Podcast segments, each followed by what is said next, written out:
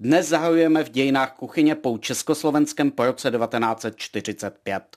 Chceme zavítat do luxusních restaurací určených především cizincům ze západu i do běžných podniků, kde se stravoval prostý lid. Sbírka jídelních lístků Romana Vaňka nás k této cestě doslova zavedla.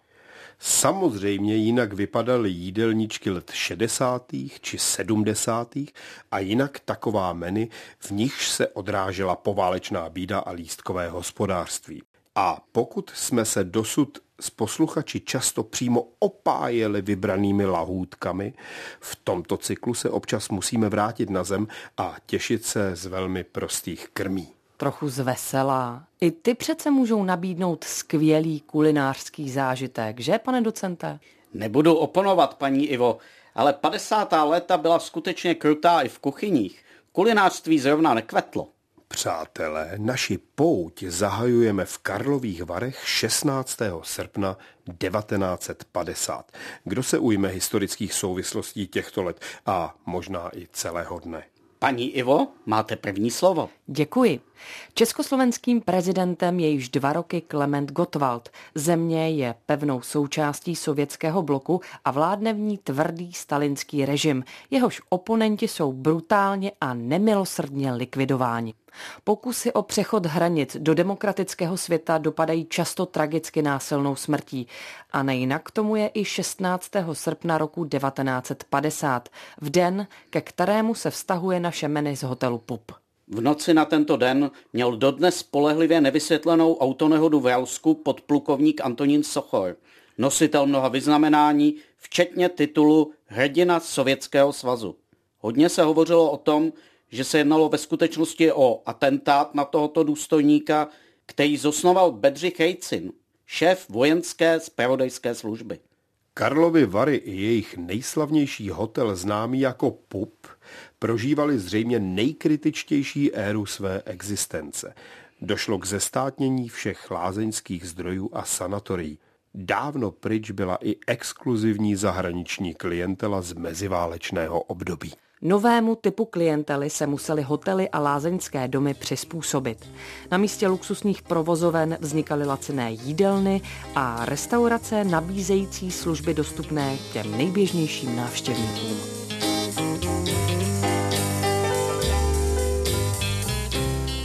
Tomuto trendu se pochopitelně nevyhnul ani PUP, fungující pod hlavičkou národního podniku Československé hotely. Pup si zatím zachovával alespoň své tradiční jméno. V následujícím roce byl přemenován na Grand Hotel Moskva, i když jako Pup byl nadále běžně označován. I v roce 1950 zde byla v provozu lidová jídelna zařazena až do třetí cenové skupiny. To znamená, že ceny tady byly opravdu velmi přístupné. Jenže v roce 1950 milovníkům dobré krmě hodně komplikovalo život lístkové hospodaření, které fungovalo od roku 1939. Děsivá doba, pane docente.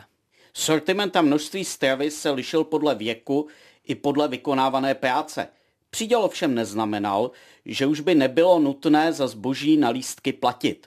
Ceny ale byly výrazně nižší, než kdyby totéž zboží bylo prodáváno bez lístků. Popiš, Romane, jak to fungovalo v restauracích. Takže u jídel bylo stanoveno například množství masa či tuků nutných na jejich přípravu. Hosté pak dávali ústřižky v příslušné hodnotě. A nebo si připlatili a mohli si tak své lístky uhájet. V roce 1950 se zdálo, že situace v zásobování se pozvolna začíná lepšit. Protože v roce 1949 byly zrušeny lístky na chléb a tady vznikla mezi lidmi naděje, že by zbytek regulace měl zmizet velmi brzo. Jenže i kvůli korejské válce byly lístky na chléb opět obnoveny a celý přídělový systém byl odbourán až v souvislosti s peněžní reformou v červnu 1953. Co tedy nabízel Grand Hotel Pub konkrétně 16. srpna 1950, na to se podíváme po písničce. Ze všech těch míst, kde jsi byla sama, přinesla jsi mi kousek, kousek něčeho, takže má pocit, že jsem tam byl s tebou, takže mám pocit, že jsem tam byl sám. A o lidech, které si potkala, něco si mi řekla, něco, proč je znám, takže mám pocit, jako bych je potkal, jako bych je potkal já sám. Přinesla jsi mi zpátky vůni šumot moře, vůni šumot moře v jedné lastuře. Skřípot, co jsem v noci, v jedné jejich snídce a na řasách slunce a smích. To nejdražší, co si pro mě měla, teplo tvého těla, než si odjela, tím si mi milá radost pokazila. To si mi zpátky vzít zapomněla.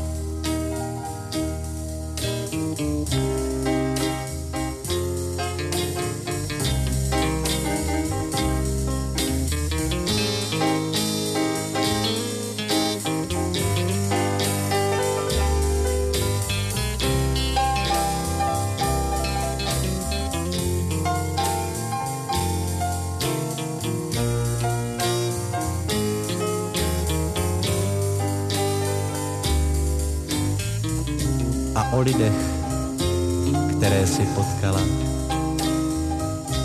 Něco si mi řekla, něco, proč je znám. Takže mám pocit, jako bych je potkal.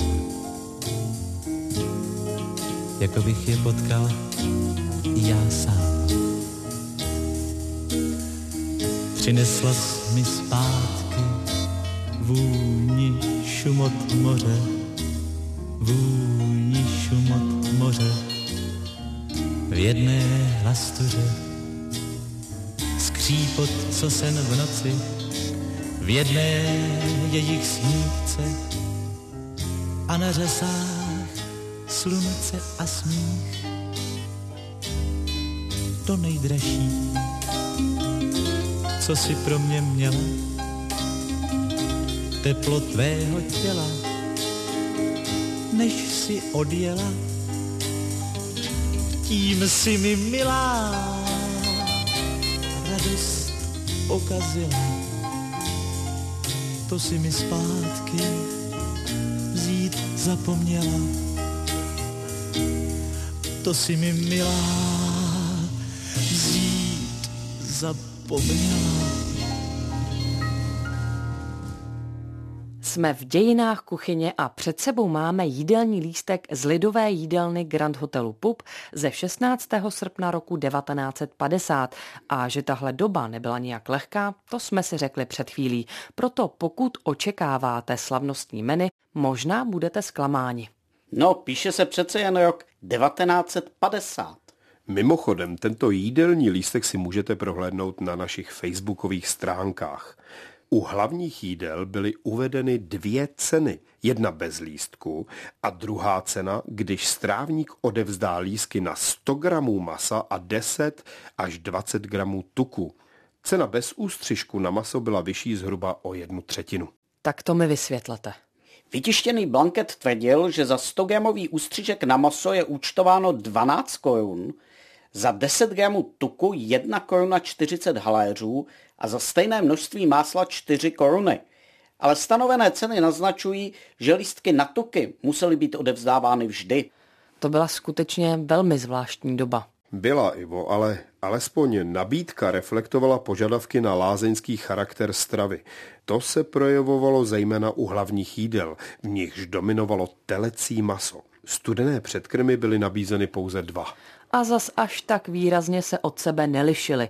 Luxusnější variantu představoval vlašský salát, který stál 15 korun, ovšem i s ústřižkem na 50 gramů masa. Bez této dotace vyšel tento salát na plných 23 korun. Naopak francouzský salát se obešel bez jakýchkoliv lístků a stál pouze 13 korun. Proč byl levnější? No, těch francouzských salátů známe v naší historii gastronomie celou řadu, ale tento zřejmě neobsahoval žádné maso. Jednoduché vysvětlení. A majonézu. Majonézu určitě. Podívejte, a proč menu nabízí pouze dva druhy polévek? Jednu hnědou a jednu bílou. Paní Ivo, hnědá byla založena na vývaru. Jemný závar za 3 koruny 50 a nabízí taky krémovitou bílou, což na dané menu zastupoval fazolový krém za 4 koruny. Tak to nebyl příliš velký výběr. Ivo, 50. léta. Pozor, z hlavních jídel byste si možná vybrali. Najdeme jich na lísku celkem šest a ze tří levnějších se dalo sestavit tříchodové menu, které celkem stálo solidních 29 korun. Tedy i s polévkou a moučníkem, nebo zmrzlinou, a nebo kompotem, a nebo kávou? Přesně tak, to vše za 29. Vůbec nejlacinějším hlavním chodem na lísku bylo námořnické maso s bramborem. Pravděpodobně se jednalo o jídlo z hovězího masa s pikantní omáčkou. Z útržky na 100 gramů masa a 10 gramů tuku vyšlo pouze na 16 korun. Koukám, že přijatelnou lázeňskou nabídkou bylo telecí frikase s makarony nebo zadělávané telecí za 18 korun z ústřižky a 30 korun bez ústřižku na maso. Člověk musel fakt tenkrát počítat. Jeden z klasických lázeňských a zároveň hospodských pokrmů představovalo zapečené telecí hrudí s bramborovým salátem za 23 korun z ústřižky a to dokonce plných 20 gramů tuku. Největším luxusem lidové jídelny 16. srpna 1950 byl plněný paprikový lusk. Zde v poněkud zvláštním tvaru plněná papriková luska s rýží za 25 korun a stejně drahé risotto z telecího masa s parmezánem. Mimochodem, risotto se tehdy ještě psalo s S a dvěma T. Počešťování tradičních labužnických názvů nastalo až v následujících letech. A jsme u mého oblíbeného sladkého nakonec. I když, jak už víme, tečkou na závěr může být i kvalitní sír. Náš jídelníček z roku 1950 nabízí zákusek pouze jediný. Krupicovou kaši s máslem za 9 korun. To by mohlo naznačovat, že se počítalo i se sovětskou klientelou, která pro tento sladký pokrm má i v současnosti určitou slabost. No, konec konců se v Karlových Varech krpicová kaše nabízí například k snídani v mnoha hotelech i dnes. No a pokud jste byli milovníci zmrzliny, pak jste také příliš velký výběr neměli. Jedinou zmrzlinou, kterou v sobě menu zahrnuje, je vanilková. No Ivo, sem bych tě asi na rande fakt nepozval, protože z kompotu tu mají dneska jediný a to švestkový. Dobře, tak eh, švestkový navíc moc nemusím, tak zkuste mě nalákat v lidové jídelně Grand Hotelu Pup pozváním na něco dobrého k pití. Upozorňuji, pivo nepiji. Samozřejmě nemůžete, paní Ivo, očekávat nabídku značkových ročníků vín jako před válkou. Nabízelo se pouze červené, které vyšlo na 18 korun a není jasné, zda se jednalo o dvě deci nebo o čtvrtku a o korunu dražší bílé.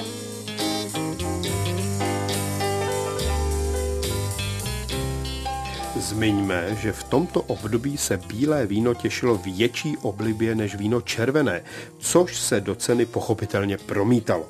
A už zase vidím tvoje vykulené oči, Ivo. Jsme v lázních, vezmi si vhodnou nádobu s náústkem, jdeme na minerálku, která mě přijde na pět korun, když tě pozvu. To je investice, která se vyplatí. Ideální, přátelé. A jídlo můžeme završit lázeňskou kávou. Sice se dá jen těžko odhadnout, čím se projevovala její lázeňskost. Že byla speciální značky A čerstvě namleta? Ale kde pak? Jednalo se o normální zrnkovou kávu praženou v lázních. Jindy zase o kávu obohacenou nějakým krémovým likérem. V každém případě stála hrdých 6 korun a 50 haléřů. Můžeme nad ní ještě chvilku posedět a doufat, že se příště dostaneme do lepších časů, kde se již nebudeme muset starat o potravinové lísky a při samotném čtení jídelního lísku se nám budou zbíhat sliny bez obav, že nás odbydou nějakou náhražkou. Takže se na vás, přátelé, v dějinách kuchyně v lepších časech než v těch padesátých těší docent Martin Franc, paní Iva Bendová a Roman Vaněk.